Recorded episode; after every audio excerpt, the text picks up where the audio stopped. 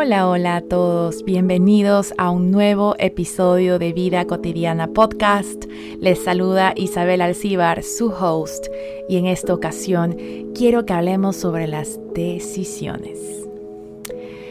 He tenido algunas conversaciones con mis estudiantes en las que me hacen cierto tipo de preguntas respecto de ¿Será que debo agarrar esta pasantía? ¿Será que debería aceptar ese trabajo?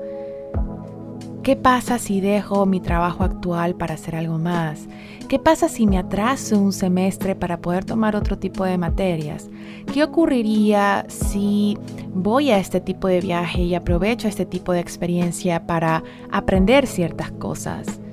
¿Cómo saber qué es más productivo o qué es más beneficioso para mí si opción A, opción B, opción C.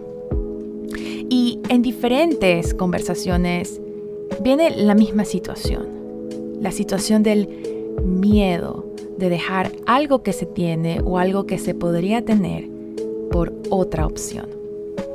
Y entonces, cuando nosotros vemos nuestras decisiones desde esa limitación, desde aquello que dejamos de tener, se vuelve natural sentir miedo. ¿Será que voy a hacer una decisión correcta o no?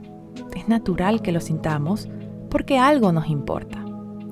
Pero luego también viene el hecho de ¿qué pasa si en lugar de pensar en la limitación, en lugar de pensar en el miedo, me pongo a pensar en la oportunidad detrás de esa otra opción?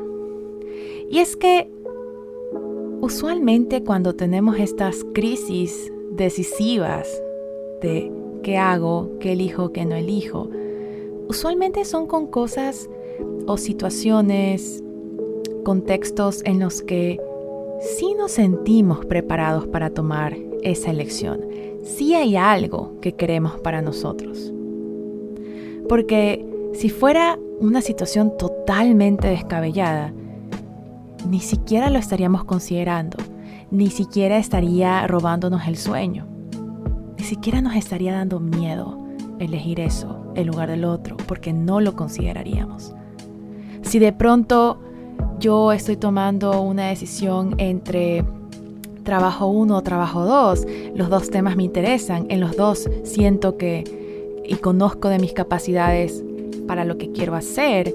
Tal vez haya ciertas cosas que no las sepa al 100%, pero nos podemos preparar y podemos también aprender ciertas otras capacidades o, habilidades en el camino.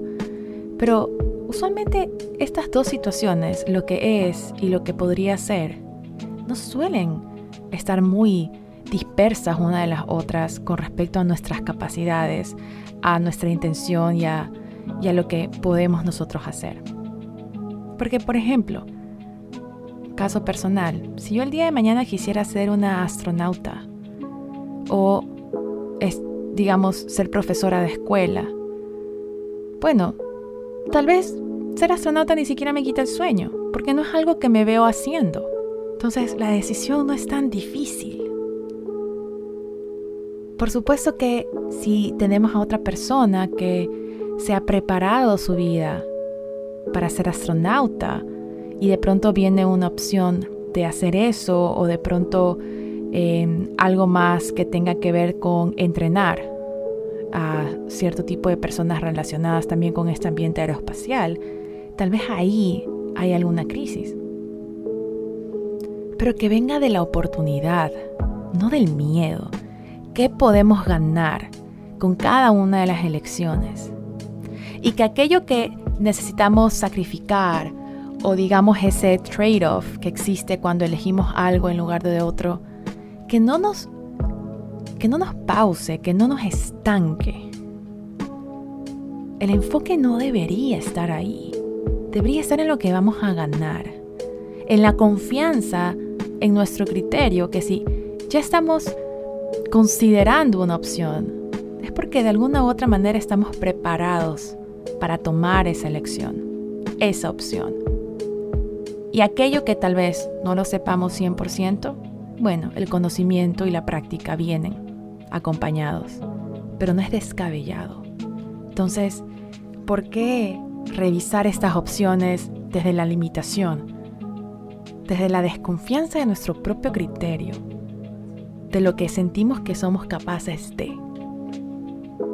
Yo los invito a que en las circunstancias en las que hay alguna decisión que tomar, reemplacen el miedo, reemplacen la limitación por oportunidad, por aquello que va a ser expansivo para nosotros, aquello que vaya a aportar a lo que deseamos en nuestra vida.